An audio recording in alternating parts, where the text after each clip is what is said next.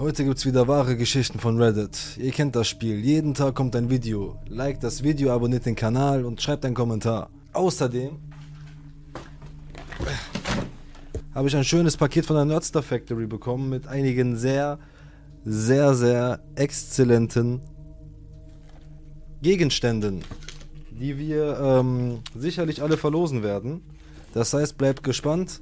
Irgendwann im Laufe der Woche werde ich mehr zu den Verlosungen sagen. Ihr könnt auf jeden Fall sehr, sehr viel gewinnen. Danke nochmal an die Leute von der Nerdstar Factory. Sehr, sehr coole Leute. Vergesst nicht, dass wir noch den 10% Rabattcode auf der Seite haben. In der Beschreibung. Freut euch, es gibt viel zu bekommen. Bild. Wenn du auf Comics, Nerdstuff und vor allem Horror stehst, ist das genau die richtige Seite für dich. Es gibt Pullis, T-Shirts, Kaffeetassen, Taschen, alles was das Herz begehrt. Mit dem Rabattcode RASIEL10 gibt es 10% auf den gesamten Einkauf. Polizeikontrolle.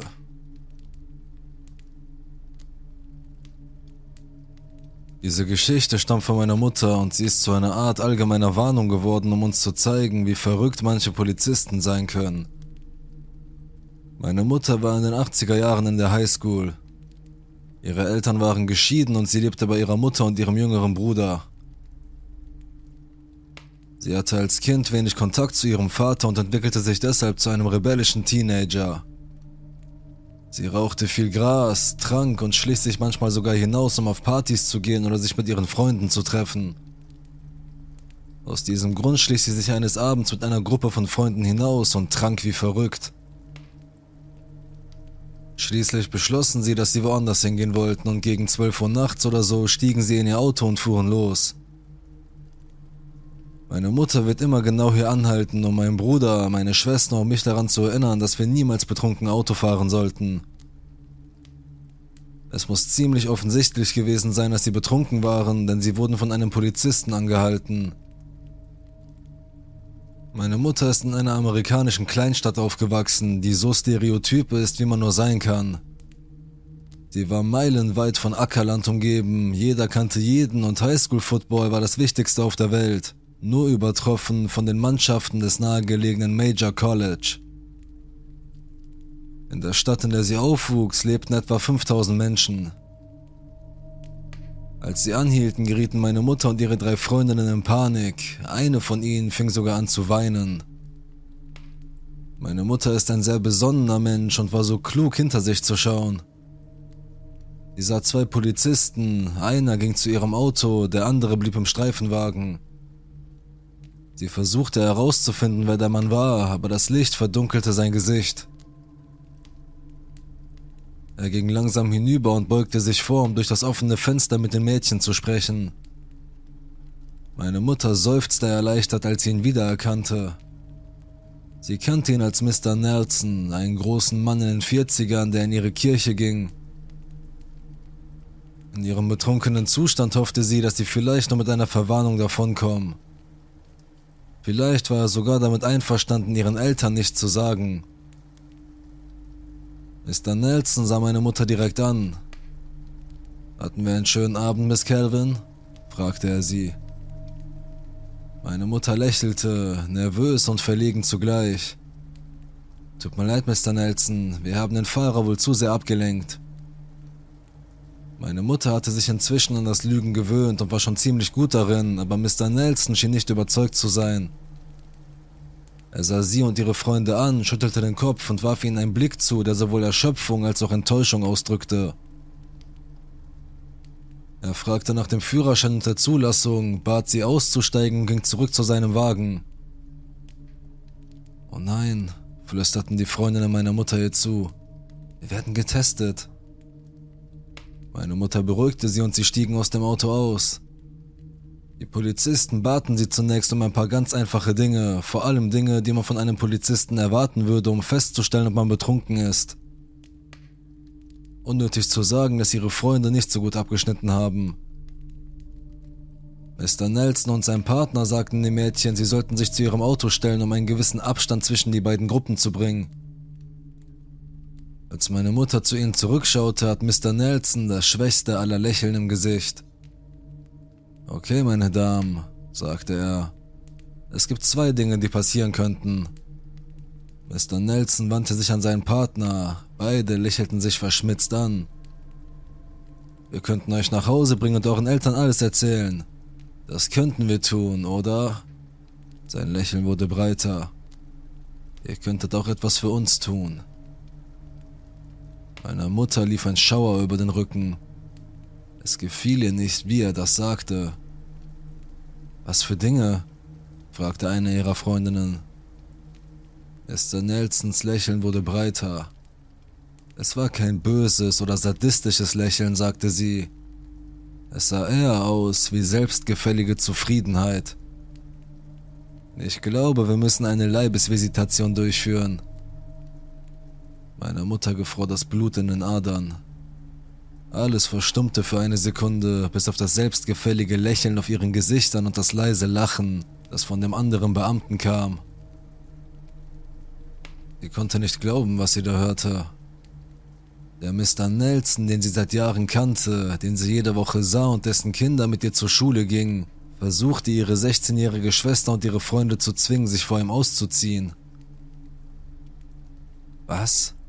War alles, was meine Mutter sagen konnte. Mr. Nelson sah sie an, mit einem hungrigen Blick auf seinem Gesicht. Komm schon, das muss nicht böse enden. Zeig uns einfach etwas Haut und wir können vergessen, dass das je passiert ist. Meine Mutter und ihre Freundinnen weigerten sich, das würden sie auf keinen Fall tun, egal wie viel Ärger sie dadurch bekämen. Mr. Nelsons Gesicht verfinsterte sich. Ich glaube, ihr versteht nicht, knurrte er. Wie wäre es, wenn du jetzt nett und freundlich wärst und es tust? Seine Stimme erschreckte sie. Sein Tonfall und seine deutlich aggressivere Herangehensweise ließen meine Mutter vor Angst erblassen. Aus Angst davor, was sie tun könnten, wenn sie sich weigerten, gehorchten meine Mutter und ihre Freundinnen. Sie zogen sich völlig nackt aus und standen einfach nur da. Die Polizisten lachten und lächelten wie selbstgefällige Arschlöcher. Die Sache hat ihnen offensichtlich einen Riesenspaß gemacht. Meine Mutter will nicht darüber reden, was sie getan haben, und ich will es beim besten Willen nicht wissen. Aber was ich weiß, ist, dass die Polizisten schließlich alle Mädchen an ihr Auto gelehnt haben. Hier gelang es ihr, ein Gespräch mit ihren Freundinnen zu führen. Eine von ihnen weinte heftig und sie wurde fast erwischt, als sie versuchte, ihre Aufmerksamkeit zu erregen. Sie kamen überein, dass sie bei dreien das Maisfeld zu ihrer Rechten sprinten, sich dort verstecken und versuchen würden, ihnen zu entkommen. Sie taten es und schafften es, weit in das Maisfeld zu gelangen. Mr. Nelson versuchte, eine ihrer Freundinnen zu packen, aber sie wich ihm aus. Die Polizisten versuchten nicht einmal, sie in das Maisfeld zu verfolgen. Sie stiegen einfach wieder in ihr Auto und fuhren wie die Verrückten davon. Sie warteten ganze 10 Minuten und vergewisserten sich, dass die Polizisten nicht vorhatten, wiederzukommen. Sie kehrten zu ihrem Auto zurück, zogen sich an und fuhren direkt nach Hause. In den nächsten Tagen sagte Mr. Nelson niemandem etwas davon, dass er sie angehalten hatte, und sie berichteten nicht, was passiert war. Wenn sie es doch taten, sagte Mr. Nelson nur, dass sie betrunken waren. Mr. Nelson war eine aufrechte Persönlichkeit in der Gemeinde. Niemand hätte dem Mädchen geglaubt. Es waren die 80er Jahre und nichts wäre je passiert oder hätte sich geändert. Wenn überhaupt, dann hätte es den Mädchen das Leben zur Hölle gemacht. Ab und zu traf sie in der Kirche auf Mr. Nelson, der ihr ein selbstgefälliges Lächeln zuwarf und ihr zuzwinkerte. Man weiß nie, was selbst hinter den aufrichtigsten Menschen steckt, das ist sicher. An Mr. Nelson, ich hoffe, sie verrotten irgendwo. Eifersucht.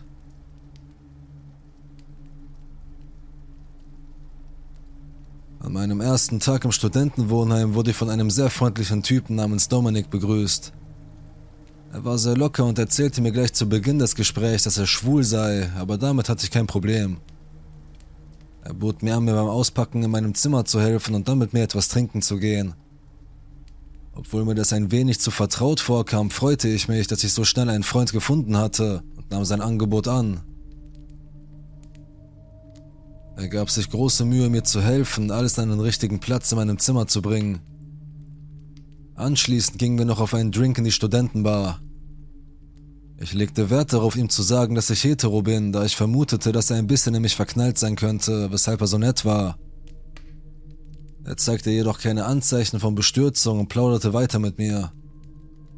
Ich mochte ihn sehr, er war sehr intelligent und interessant im Gespräch, und ich war froh, dass ich schon einen neuen Freund hatte. Ich hatte mir Sorgen gemacht, dass ich im Studentenwohnheim einsam sein würde.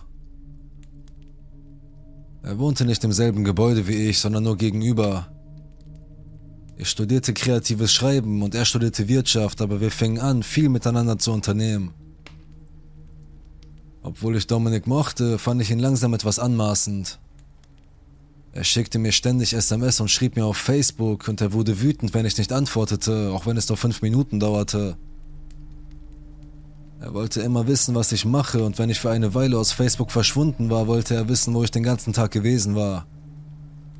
Einmal schickte ich ihm sogar eine SMS, in der ich erwähnte, dass ich im Zug war, und er antwortete: Warum bist du im Zug? Warum werde ich nicht dorthin eingeladen, wo du hingehst? Ich fand einige andere Freunde, und er zeigte immer sichtbare Zeichen des Missfallens, wenn sie in der Nähe waren, und wann immer ich mit ihm über sie sprach, sagte er mir, dass er sie nicht mochte und dass ich ihr nicht trauen sollte. Er war sehr besitzergreifend, und ich persönlich kann anhängliche Freunde nicht ausstehen, also versuchte ich, mich ein wenig von ihm zu distanzieren, aber je mehr ich mich von ihm entfernte, desto mehr hielt er mich fest. Ich war immer noch mit ihm befreundet und mochte ihn immer noch, aber ich begann mir Sorgen zu machen, wohin diese Freundschaft führen würde. Ich war mir ziemlich sicher, dass dieser Typ in mich verknallt war, und bald wurde mein Verdacht bestätigt. Auf einer Party, auf der ich war, lernte ich ein Mädchen namens Anna kennen und bat sie um ein Date. Sie sagte zu. Ich war wirklich begeistert und erzählte Dominik davon. Als ich es ihm erzählte, verzog er sofort das Gesicht. Warum gehst du mit ihr aus? Fragte er mich und klang sehr besorgt. Weil ich will?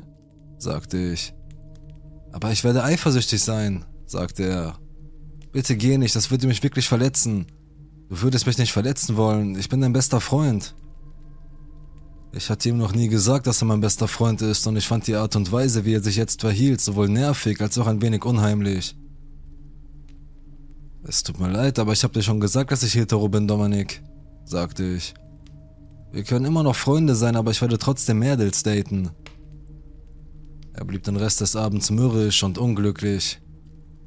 Ich sagte mir, dass er es akzeptieren und bald darüber hinwegkommen müsste. Aber als ich mit Anna verabredet war, bekam ich ständig Anrufe von unbekannten Nummern. Zuerst ging ich ran, aber ich konnte am anderen Ende nichts hören. Es war, als ob jemand zuhören würde. Ich fing an, die Anrufe zu ignorieren, aber du würdest nicht glauben, wie häufig sie kamen. Sie kamen ununterbrochen, und ich konnte nicht einmal die Zeit ablesen, weil sie einfach nicht aufhörten. Ich musste mein Telefon in den Flugmodus schalten. Nach etwa einer Stunde schaltete ich den Flugmodus wieder aus, aber in der Sekunde, in der ich das tat, kamen die Anrufe wieder. Obwohl ich entnervt war, genoss ich meine Verabredung mit Anna, und wir vereinbarten, uns wieder zu treffen. Als ich von der Verabredung nach Hause kam, wartete Dominik direkt vor meinem Wohnheim, sein Telefon in der Hand. Wie war dein Date? Magst du sie? Fragte er und klang dabei unglücklich. Ja, tue ich. Warst du das, der mich ständig angerufen hat? Nein, sagte er, aber das war offensichtlich gelogen. Aber egal, ich wollte es dir schon lange sagen, ich habe gehört, dass Anna eine riesige Schlampe ist. Sie schläft mit vielen Typen, du solltest dich von ihr fernhalten, sie wird dir das Herz brechen. Anna hatte keine gemeinsamen Beziehungen zu Dominik, also fragte ich ihn, woher er das wissen könnte. Er sagte mir nur, dass er seine Nachforschungen angestellt hätte. Ich war verärgert und sagte ihm, dass ihm das nichts anging und dass ich es selbst herausfinden würde. Er fing an zu weinen, sagte, er mache sich nur Sorgen um mich und stürmte davon. Ich glaube, er hoffte, ich würde ihm folgen, aber das tat ich nicht und ging in mein Zimmer, wütend darüber, dass er sich auf diese Weise in mein Leben einmischen wollte. Ich habe mich schon öfter unerwidert in Freunde verknallt, aber wenn sie nicht dasselbe empfinden, versuche ich nie, es zu erzwingen. Aber Dominik wurde nur noch schlimmer. Als ich in mein Studentenzimmer zurückkehrte, hatte Dominik mir auf Facebook Screenshots von einem Gespräch geschickt, das er angeblich mit Anna geführt hatte. Die Nachrichten zeigten, wie sie ihm gegenüber damit prahlte, wie sie mich ausnutzte und wie sie plante, mein Herz zu brechen. Das stimmte natürlich überhaupt nicht, denn erstens, woher sollte sie überhaupt wissen, wer Dominik war? Und warum sollte sie ihm Nachrichten schicken? Und zweitens, warum sollte sie einem Freund von mir so offen sagen, was sie mit mir vorhatte, wenn er es mir offensichtlich zeigen würde? Ich verlangte, dass er mir die Konversation von Anna auf seinem Computerbildschirm mit mir zeigt, aber er sagte mir, dass er die Konversation gelöscht habe, weil sie ihn zu sehr aufregten, um sie zu lesen. Ich wusste sofort, dass Dominik absichtlich versuchte, meine Beziehung zu Anna mit unglaublich hinterlistigen und verachtenswerten Mitteln zu ruinieren. Und ich sagte ihm, dass ich nicht an ihm interessiert sei, dass ich es nie sein würde und dass er besser sofort aufhören sollte. Er sagte mir, dass ich ein schlechter Freund sei, dass er nur versucht habe, auf mich aufzupassen und dass er nicht glauben könne, dass ich einem Fremden mehr glaube als ihm. Ich war ernsthaft genervt von der Art und Weise, wie er jetzt egoistisch versuchte, mich zu manipulieren, und blockierte ihn in den sozialen Medien. Er fing an, mir ständig SMS zu schicken und mich jeden Tag pausenlos anzurufen und erzählte mir Dinge wie, dass er wegen mir so deprimiert sei, dass er angefangen habe, Heroin zu nehmen und dass er über Selbstmord nachdenke, und versuchte im Grunde, mir Sorgen zu machen. Er schickte mir auch ständig Texte, in denen er sagte, er wisse, dass Anna mich betrügt und dass ich zur Vernunft kommen müsse. Ich musste seine Nummer sperren lassen, weil die Anrufe ständig kamen.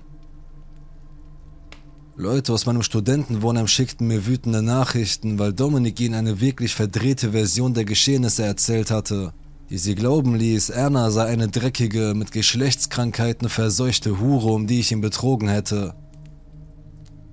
Es stellte sich dann heraus, dass er alle belogen hatte, indem er ihnen erzählte, dass er und ich eine romantische, sexuelle Beziehung hatten und dass ich ihn mit Anna betrogen und dann für sie verlassen hatte.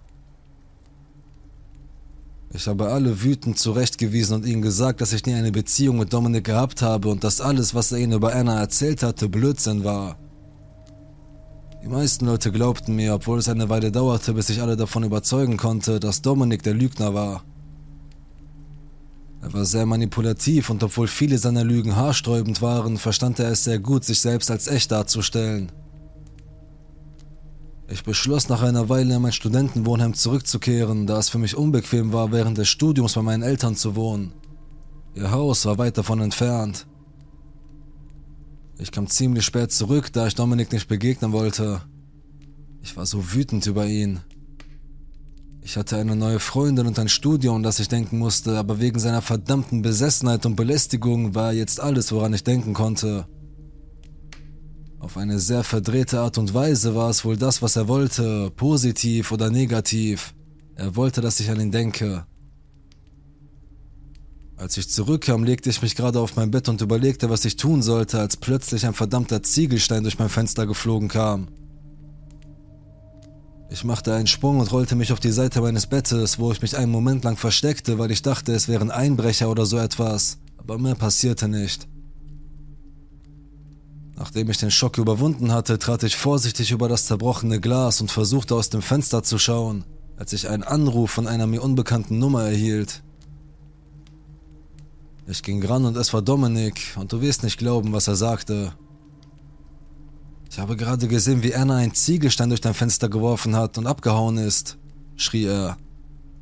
»Ich habe dir gesagt, dass sie schlecht ist. Du hättest auf mich hören sollen. Ich habe es dir gesagt.« Du kannst dir nicht vorstellen, wie wütend ich war. Ich war so wütend, dass ich einen Moment lang nicht sprechen konnte, aber dann bin ich einfach explodiert. Ich schrie ihn an, dass ich wusste, dass er es war und dass ich sofort die Polizei rufen würde. Er versuchte zu protestieren, aber ich legte auf und rief sofort die Polizei. Als sie eintrafen, war Dominik nicht in seinem Zimmer, aber als man es öffnete, fand man dort einen großen Vorrat an illegalen Drogen. Der Verwalter meines Studentenwohnheims versicherte mir, dass er dafür rausgeschmissen werden würde, und die Polizei sagte, sie würde sich mit ihm in Verbindung setzen. Danach habe ich Dominik nie wieder gesehen. Ich habe meine Telefonnummer geändert und ihn nie in den sozialen Medien freigeschaltet. Ein paar Mal war ich aus reiner Neugierde versucht, es zu tun, aber ich entschied, dass es das nicht wert war. Ich glaube, er hat die Uni verlassen, aber ich weiß nicht genau, was mit ihm passiert ist. Sie war sich nie ganz im Klaren darüber, warum sie beendete, aber ich vermute, dass Dominiks verrücktes Verhalten sie abgeschreckt hat, auch wenn es nicht meine Schuld war. Tja, das Leben geht weiter.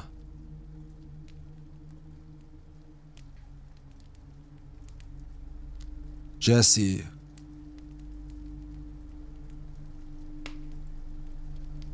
Ich war mit meiner damals besten Freundin in einem Club. Gegen Ende des Abends wurden wir von einem zufälligen Typen angesprochen, der allein war. Er hatte einen starken Akzent und erzählte uns, dass er gerade aus Russland hierher gezogen war. Er sagte uns, sein Name sei Jesse. Das klang nicht gerade nach einem russischen Namen und ich war sofort auf der Hut. Meine Freundin hat die Tendenz, sich die schlimmsten Typen auszusuchen.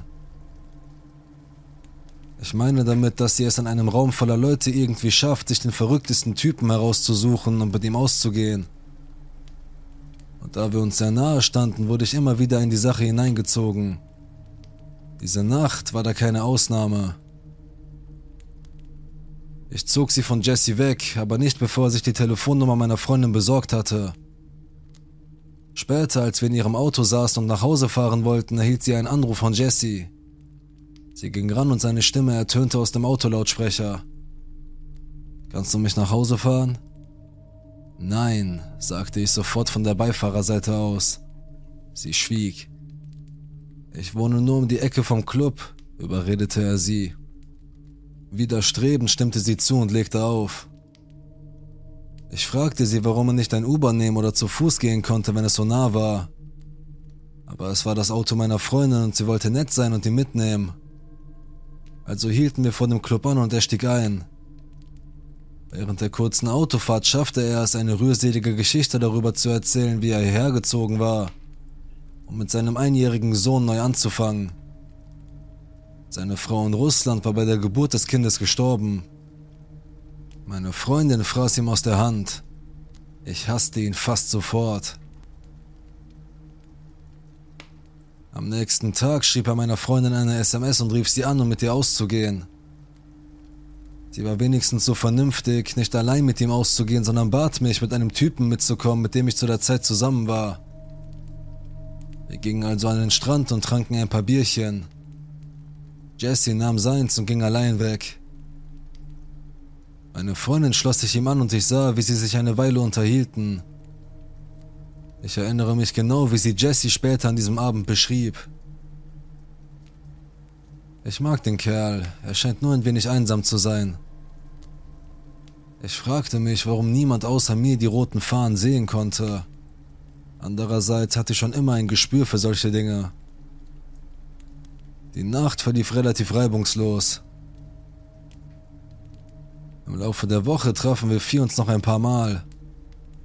Jesse versuchte immer wieder, sich bei meiner Freundin einzuladen. Ich bat meine Freundin, zumindest ihre Adresse für sich zu behalten. Lass sie nicht wissen, wo du wohnst. Zum Glück hielt sie das für eine kluge Strategie. Er schien seltsamerweise darauf fixiert zu sein, genau zu ihrer Wohnung zu gehen. Im Laufe der Wochen zeigte er uns Bilder von seinem Sohn und sogar ein Bild der Geburtsurkunde seines Sohnes, was ein wenig übertrieben wirkte. Aber ich lernte diesen angeblichen Sohn nie kennen und habe keine Ahnung, wo er sich während all dieser Ausflüge aufhielt, die Jesse mit uns unternahm. Ich stellte ihm viele persönliche Fragen und versuchte ihn zu verstehen und ich glaube, er wusste, dass ich ihm auf der Spur war. Aber schon bald fing meine Freundin an, sich mit jemand anderem zu treffen und Jesse wollte der einzige Mann in ihrem Leben sein.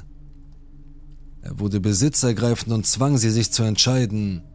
Für ihn oder für den anderen Typen. Zum Pech für Jesse entschied sie sich für den anderen. Er war wütend. Am nächsten Tag bombardierte Jesse ihr Handy. Textnachrichten, Anrufe, Sprachnachrichten. Als wir sie schließlich abhörten, wurden sie immer heftiger, voller Flüche. Die letzte Voicemail enthüllte alles. Es war alles eine Lüge. Es gab weder einen Sohn noch eine Frau. Er nannte uns Idioten. Die letzten Worte, die er sprach, besagten, dass sie es bereuen würde und er sie zum Explodieren bringen würde. Mir schaudert es, wenn ich jetzt daran denke. Also blockte sie ihn und das Leben ging weiter. Aber da der nächste Freund noch verrückter war als dieser, musste ich schließlich eine Pause von diesem Mädchen einlegen. Wir gingen getrennte Wege, und doch verschwand das nagende Gefühl für Jesse nicht. Jesse tauchte oft in meinem Kopf auf und ich bekam ein unheimliches Gefühl. Nach einiger Zeit traf ich mich wieder mit ihr per SMS. Selbst nach unserem Zerwürfnis konnte sie es kaum erwarten, mich nach ein paar SMS zu fragen, ob ich mich an Jesse erinnere. Mir wurde sofort kalt ums Herz. Ich sagte ja. Sie schickte mir den Link zu einem Nachrichtenartikel. Es ging um einen russischen Mann, der wegen eines Verbrechens verhaftet wurde, als er versuchte, aus dem Land zu fliehen. Er hatte einen sehr russischen Namen, den ich noch nie gehört habe. Als ich die Einzelheiten des Verbrechens las, war ich entsetzt. Es stellte sich heraus, dass er seine Ex-Freundin ermordet hatte, indem er 5-mal auf sie schoss. Ich sah mir das Foto des Verdächtigen an. Es war Jesse. Er bekam lebenslänglich, nachdem er sich auf einen Deal eingelassen hatte, um die Todesstrafe zu vermeiden. Also Jesse, ich bin froh, dass wir uns nie wiedersehen werden.